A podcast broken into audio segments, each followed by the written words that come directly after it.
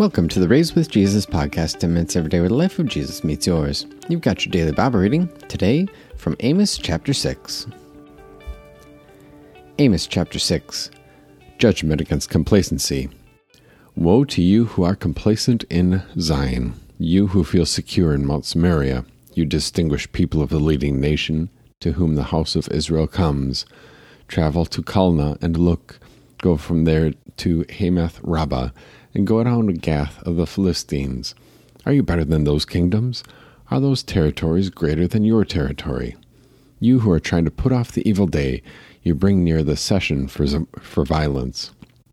Those who lie on ivory beds, sprawling upon their couches, eating lambs from the flock and calves straight from the stall, improvising tunes on the lyre, composing music for themselves on musical instruments like David, drinking large bowls of wine they slather themselves with the most expensive perfumed oils, but they do not grieve over the ruin of Joseph.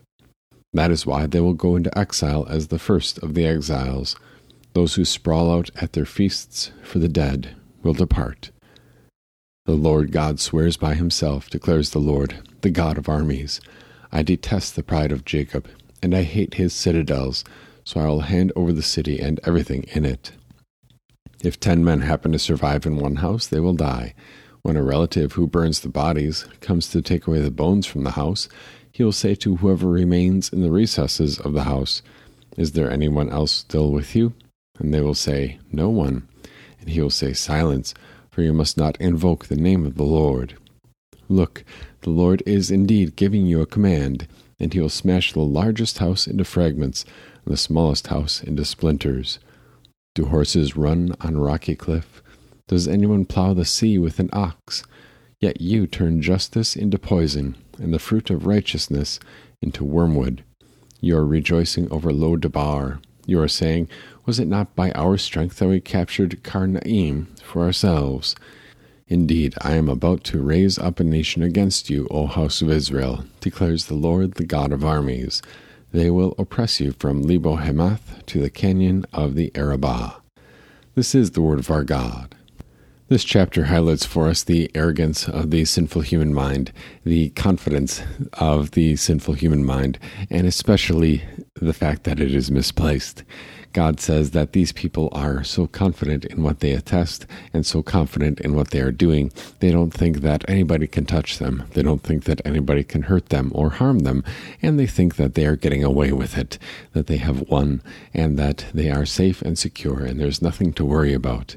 And here in chapter 6, um, Amos addresses both the northern kingdom and the southern kingdom. And as he names different geographical regions or different cities or towns, he goes from naming things all the way up in the northern boundary of the northern kingdom, all the way down to the southern boundary of the southern kingdom. Even in verse 1, he says, Woe to you who are complacent in Zion.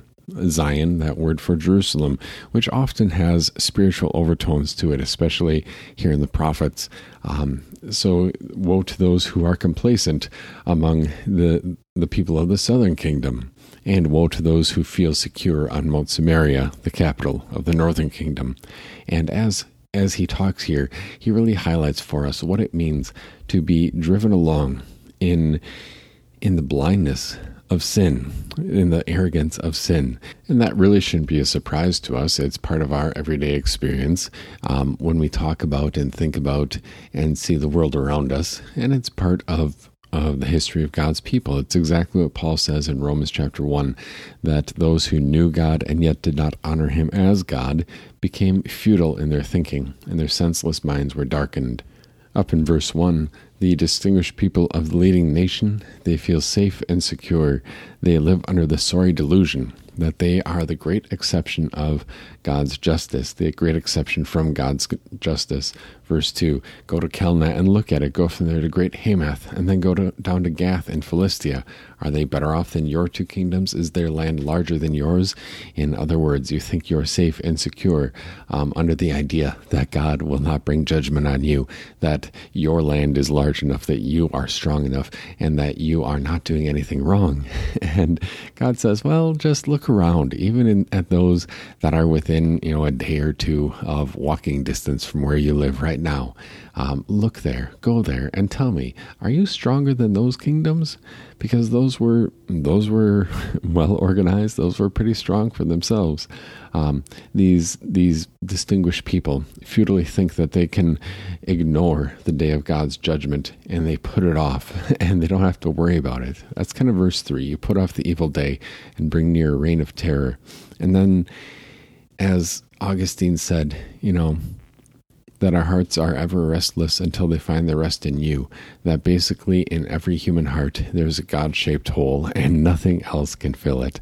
And that's what Amos says here in verses um, verses four through six or so.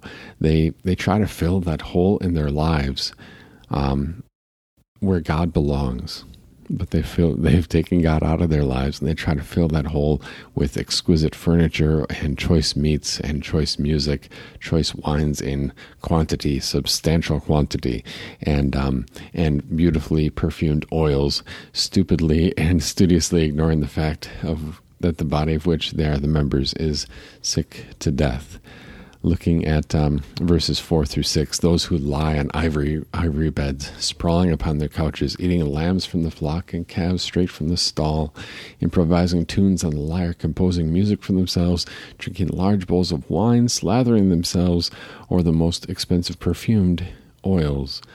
But they do not grieve over the ruin of Joseph. And you can just see here this this beautifully disgusting, distressing picture of of a prosperous nation that has lost its bearings completely. The the people are just obsessed and and totally taken with their own entertainment and with not a care in the world, not a care at all for what God had intended their nation to be, what God had intended his people to be. And we, we, what we keep in mind here, um, and I think the Thirsty podcast talked about this once or twice also, is that God's Old Testament people were intended to be his church as well as his nation you and I have those two things separate. We are members of the Church of Jesus Christ, um, that we are members of the Holy Christian Church, and the visible church of which we participate is the Wisconsin Evangelical Lutheran Synod, in whichever local congregation that happens to be. And we are citizens of the nation, United States of America, um, or Canada, or wherever you happen to be listening from. But for you and me, that's those two things are separate. Um, for God, what he when he addresses here through Amos is those two things were intended to be one: the nation and the church. And even though the nation is prosperous according to what they see, and even though the people have all the all the the pleasures that they could want, they are indulging in their food and and enjoying all the finer things of life, and yet they have forsaken the ruin of Joseph. In other words, they have turned their backs on the ruin of the church that God had wanted them to be as they walk away from that in their idolatry they cannot and they will not see how they have perverted justice. And it says, senseless as attempting to climb cliffs with horses or plow the sea with oxen. Um, that's verse 13, do hor- 12 and 13. You Do horses run on a rocky cliff? Does anyone plow the sea with an ox? Yet you turn justice into poison and the fruit of righteousness into wormwood. And, you know, God is really highlighting here the the blindness of sin. That sin is blinding, yes. And in the, the words of another pastor friend, um, sin makes us stupid. we do we do dumb things that that do not make any rational sense, especially when compared with the wisdom and the power of our God. But that's what that's what happens here. Does anyone plow the sea with an ox? Well, good luck with that.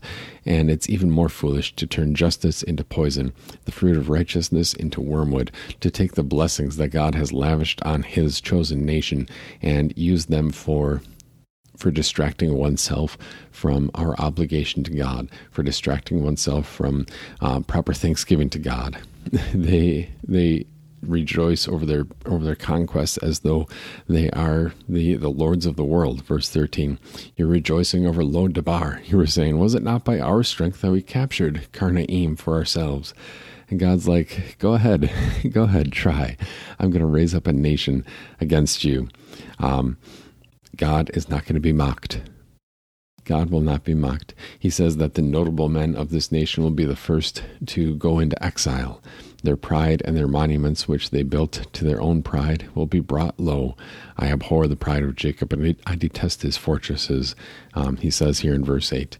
The time will come when the few survivors of the judgment will be even afraid to mention the name of the Lord, which they, you know, back in Joel, the book of Joel, um, could have could have called upon God's name for their salvation and for um, for their saving.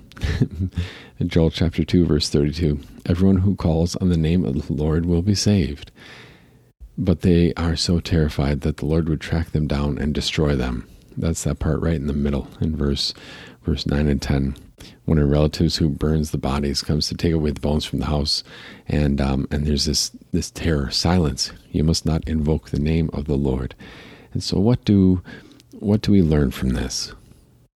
I think first of all, we see the arrogance and the delusion of sin a little bit more clearly, because every circumstance for life is an opportunity to either give thanks to God or an opportunity for the devil to tempt us and lead us astray. Whether it is a time of, of want and poverty and distress, or a time of plenty and excess and wealth. Each time is an opportunity to give thanks to God. In a time of poverty and distress, we can give thanks to God that He still provides us with our daily bread, and that He has promised to never leave us or forsake us, and that He will indeed take us to heaven when our time here on earth is done.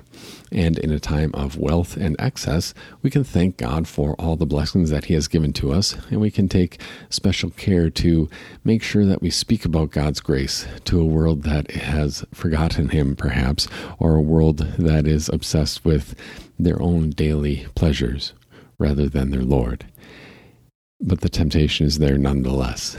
And personally, I think the temptations during a time of wealth and excess are more hazardous, more dangerous, because the delusions of the sinful mind will easily lead one astray far more quickly um, into, into simply forgetting so I guess that's one of the first things that we see. Secondly, we see that God understands human nature and he knows how to bring it to humility. He knows how to carry out his judgment at his best time and in his best way. And so, what shall we learn from this? Um, as we go about our day, just take a moment to say, Thank you, Lord, for all that you have given to me. Teach me to continue to be grateful to you for all that you have done for me.